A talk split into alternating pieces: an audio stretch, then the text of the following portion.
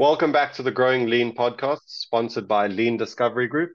This is your host, Dylan Burke, also known as Deej. I'm very happy to be here with Lou Carter, CEO and founder of Best Practices Institute and Most Loved Workplace. Welcome, Lou. Hey, Deej, thanks for having me on today. Thank you. Thanks for being here. Um, to get us started, can you tell us a little bit about your history and background and how you ended up where you are today?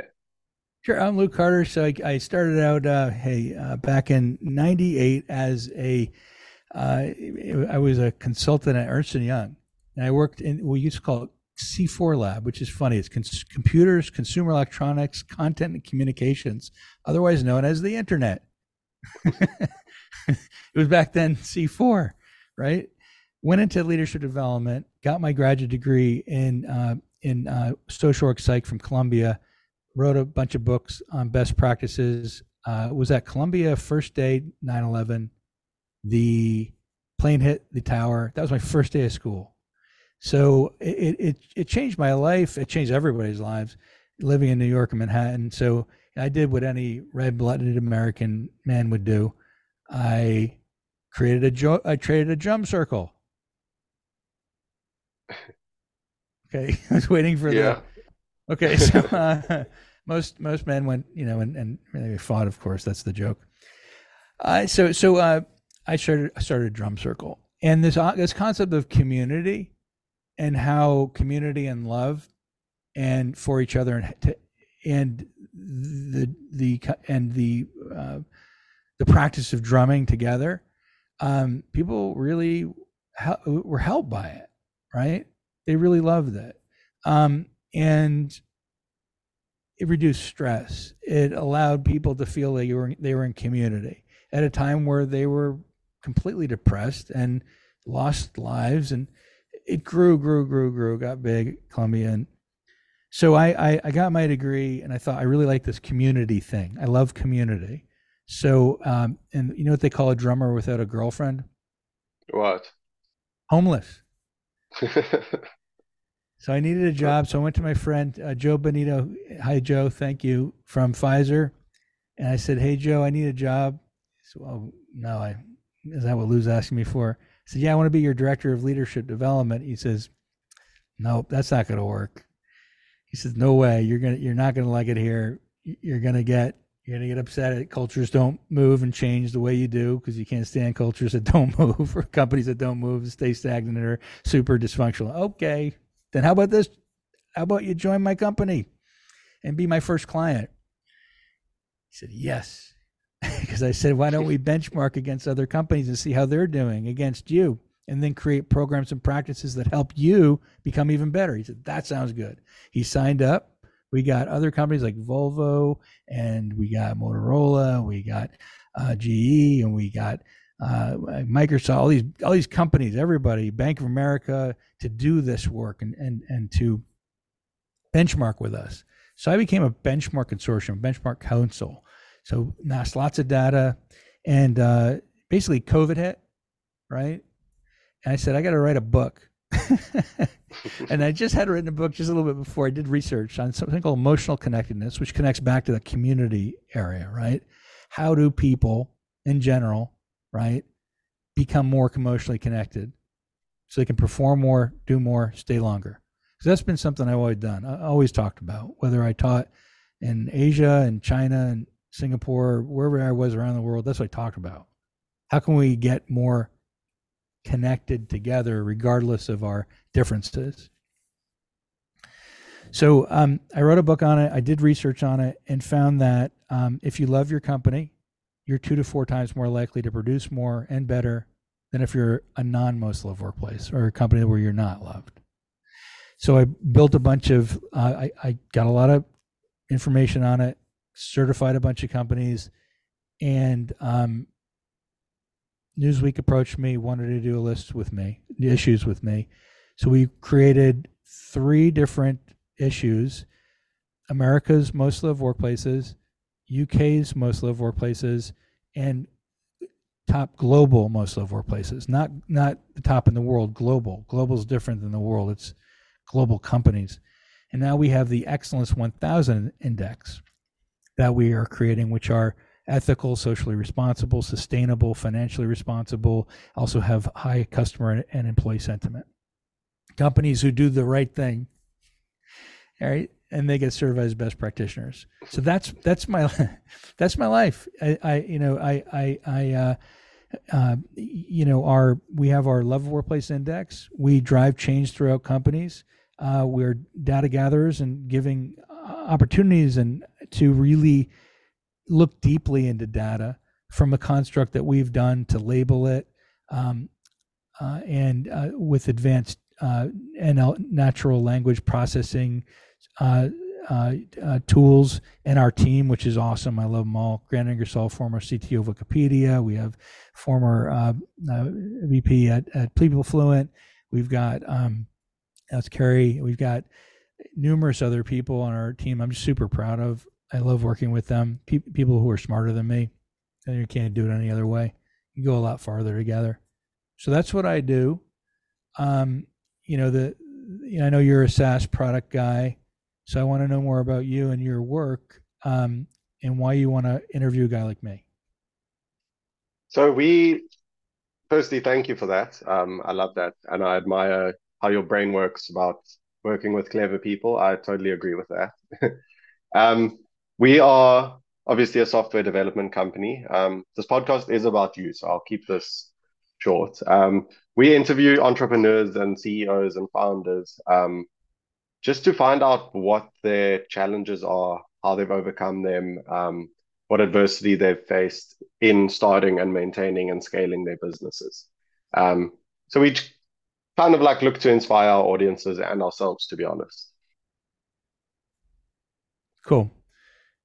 What can so, I what can I answer for you today? What's the what can I answer? What do you want to Okay, amazing. So uh, firstly I want to know what is the biggest problem that you've consistently faced and how have you solved it or how do you deal with it?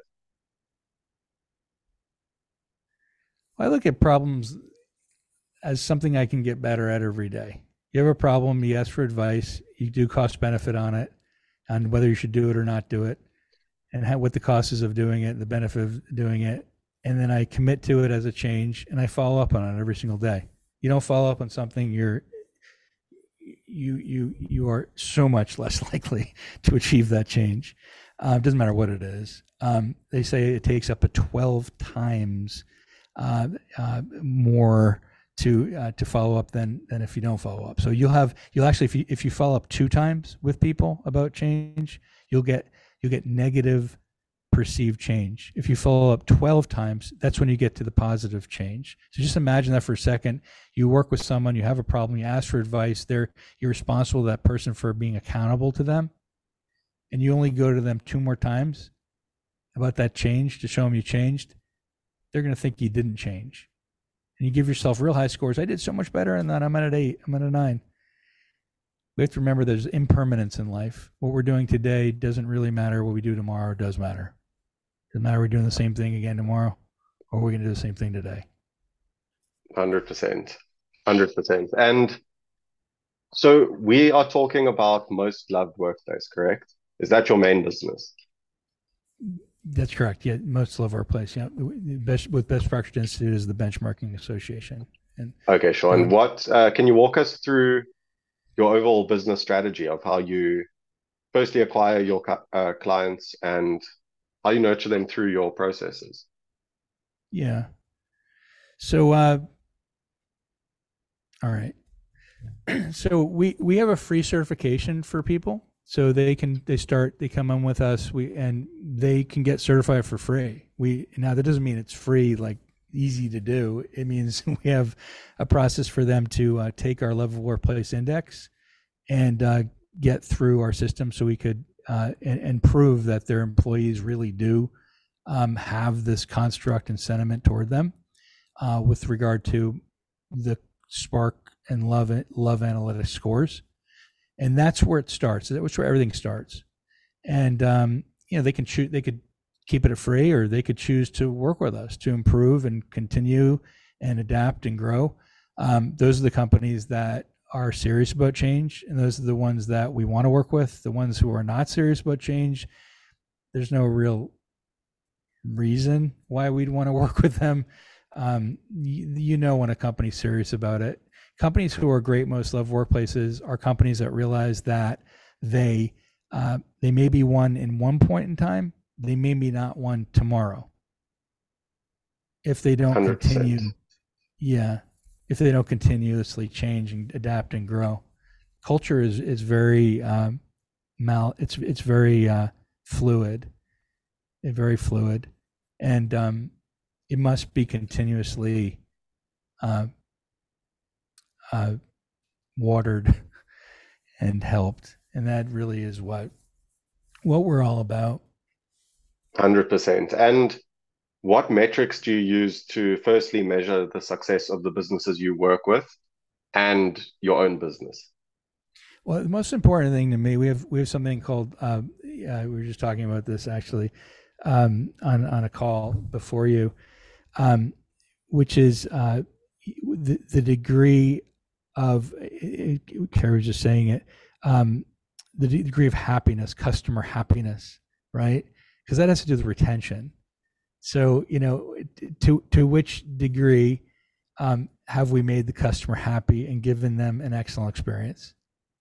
that comes first and foremost because it drives everything we do. Everything you what everybody does. I'd say, well, have you given them an excellent experience today? I did an eight. That's not bad. How do you get to a nine? Right? You know, ten is out of park. Really, it's you know unheard of. Um, that speaks to retention. Uh, it speaks to uh, getting new customers, of course, too. Uh, when we do well with customers, customers are happy that tends to be the way that you develop and grow a company in the right way. 100%. And what metrics, if any, are you looking to improve? Always customer happiness. Uh, I always wanted to, customer. I always want to improve that. I don't care if I'm at a nine or ten. I always want to do it because it's impermanent. You know, just because you did something good today for a customer doesn't mean tomorrow you're going to and you're going to be lax. You know, I think of it like running. Every day I got to get up and I got to run. If I didn't run, right, the next day I'm going to lose that ability to do a mile. If I didn't do two miles the next day, I'm going to lose that ability to do two miles, right? I got to keep going. So for me, it's I don't take anything for granted. I take nothing for granted. And I always think about every single day, what am I going to do to push myself even when I'm feeling like I don't want to push myself?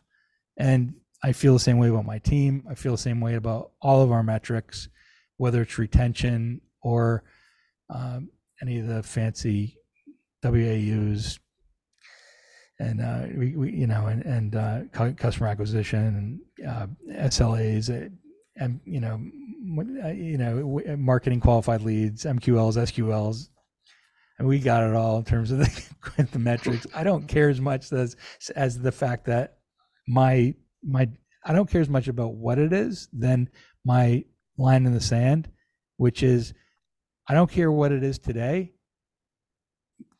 If it's great or not, make it better tomorrow. hundred percent. Hundred percent. And if I were to ask you to rate your level of satisfaction with your business on a scale of one to ten, what would you rate it? Well, I love my business. I, I am I'm, I'm getting a little older, so if I didn't love it, uh, I would not be doing it. I mean, I don't know how you know your age. I don't. I won't ask, but you know, I, I'm on the. I'm on. You know, this, uh, I'm on. I'm nearing the uh, last quarter kind of thing. Last, yeah, it's the last 15. Like, you know, going toward retirement. You know, 15 years. So, you know, and I'll always be a coach or consultant and a strategic advisor or senior advisor um, and write books and stuff like that. Yet, if I did not love this company and I did not love going through this process, you would not, I would not be talking to you today and I would stop what I'm doing. Amazing. I love that answer. So I assume it's in the 9 10 region. Yeah. and and where, where do you see your industry heading in the next, let's say, five years and 10 years? It's a great industry. I can't say enough about this industry. If you're at the forefront of it, which we have, I've invested in doing with the team I'm investing in. Um, you know, like people say, "What are you investing in?" I'm investing in Tesla. no, I'm investing in teams.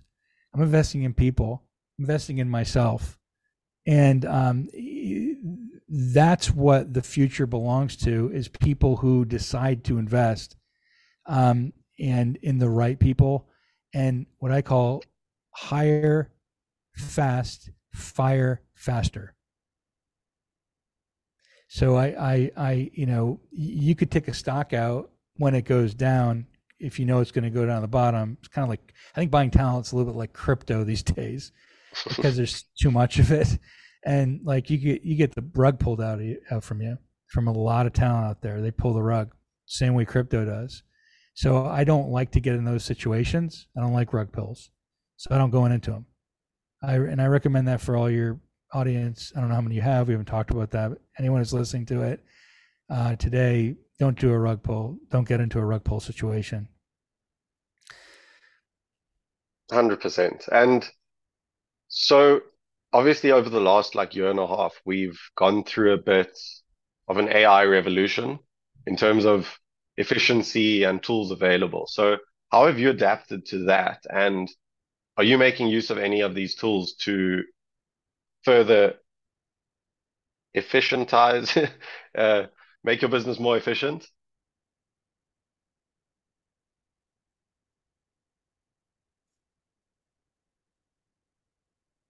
I, I lost you a little bit, but I, I think what you're saying, am I making use of AI tools? Yes, correct. Is that correct? Yes. Okay. We're creating we're creating them for our tool, for our own tool, for our own software products um, that we provide to our clients and customers to make better decisions about uh, what people are asking them to do and doing them with strategic speed, and um, then uh, uh, discovering uh, through our own labeling system that uses NLP and machine learning um, what where are the biggest problem areas and risk areas. So we we create our own machine learning and NLP um, do I personally utilize generative AI? Um, crazy not to. I, I, mean, I, if someone told me they didn't, I mean, I I'd question whether they were living in 2023 or if there might be, you know, potentially inside of a hole somewhere in Mogadishu. I, I I can't imagine someone not. I can't. I just couldn't imagine it. Yeah, hundred percent. It's if you're not using the tools available, you you will fall behind, and that's that's a fact. Yeah, absolutely. There's there's there are so many smart systems who have been trained and can utilize constructs and create um, effective and super uh, uh, um, uh, intelligent, super intelligent systems. And um, you know, we're we're not quite at uh, uh, you know, a place where we're going to go all robot. We won't go there yet. It's not exponential change. It, I don't believe it is. Um, it, it may be one day, and I, I you know, I hope me and my and, and other generations um, don't experience that in a negative way. I think a lot of the work that's being done now with OpenAI um, won't get there, um, and uh, will will ensure it won't get there. A lot of the SOC 2 requirements and AICPA, other rules and associations will not, because those are the standards that we're programming into AI, um, there's enough guardrails for effective ethical truth to be presented within those generative AI environments. 100%. Singularity is not singularity is not possible. Well, not we yet. Hope singularity. we hope not. I hope not. And, when we get there, um, which is inevitable. Um, I mean, single, it is. We, I mean, we, you know, I mean, we know it is. It's, the question is, you know, 100, 200 years, 500 years, you know, are we properly setting up the ethical construct for it?